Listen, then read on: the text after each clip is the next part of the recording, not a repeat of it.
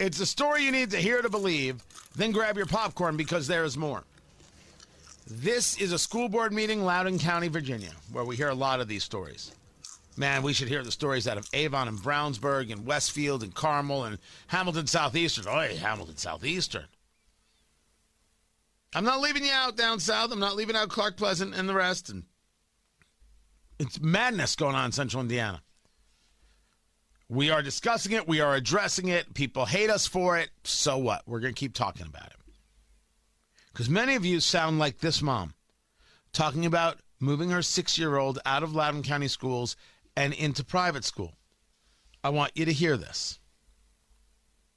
My children are now in private school and are thriving. We had specifically moved into L- chased out of LCPS due to the swift and uncompromising political agenda of Superintendents Williams, Ziegler, and, the, and the school board that have forced upon us. First, it was in early spring of 2020 when my six-year-old somberly came to me and asked me if she was born evil because she was a white person, something she learned in a history lesson at school.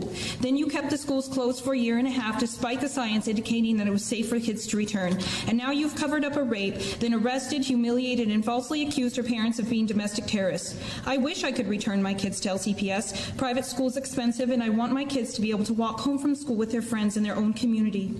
I refuse to allow you to destroy our schools. They are not your schools, they are our schools. You all should be ashamed and you should have the moral courage to admit you are wrong and step down. Now, First, uh, lots of school boards are wrong, and not every school board is the same. Your school board may be very, very different. If your six year old comes to you, your white six year old, and says, Am I born evil because I'm white? The only way they ask that question is if they were told that. And the only way they're told that is through a school that believes in critical race theory and engages this bigotry through diversity, equity, and inclusion. If a six year old is asking their parents this, it is the fault of teachers, it is the fault of administrators. Now, one could argue it is also the fault of culture, but the six year old is taught this. No six year old believes this. Just like we often discuss in society, that racism is taught, it is not inherent. So is this, which is flat out bigotry. It's bigotry. And this is for people like Yvonne Stokes at Hamilton Southeastern and Nataki Pettigrew, the DEI officer, to address. And DEI officers across Indiana at colleges and in businesses and at the state level and in our high schools and middle schools. This is what parents of all races oppose. This is why we should break the unions in half and ruin the public schools until they learn not to teach this.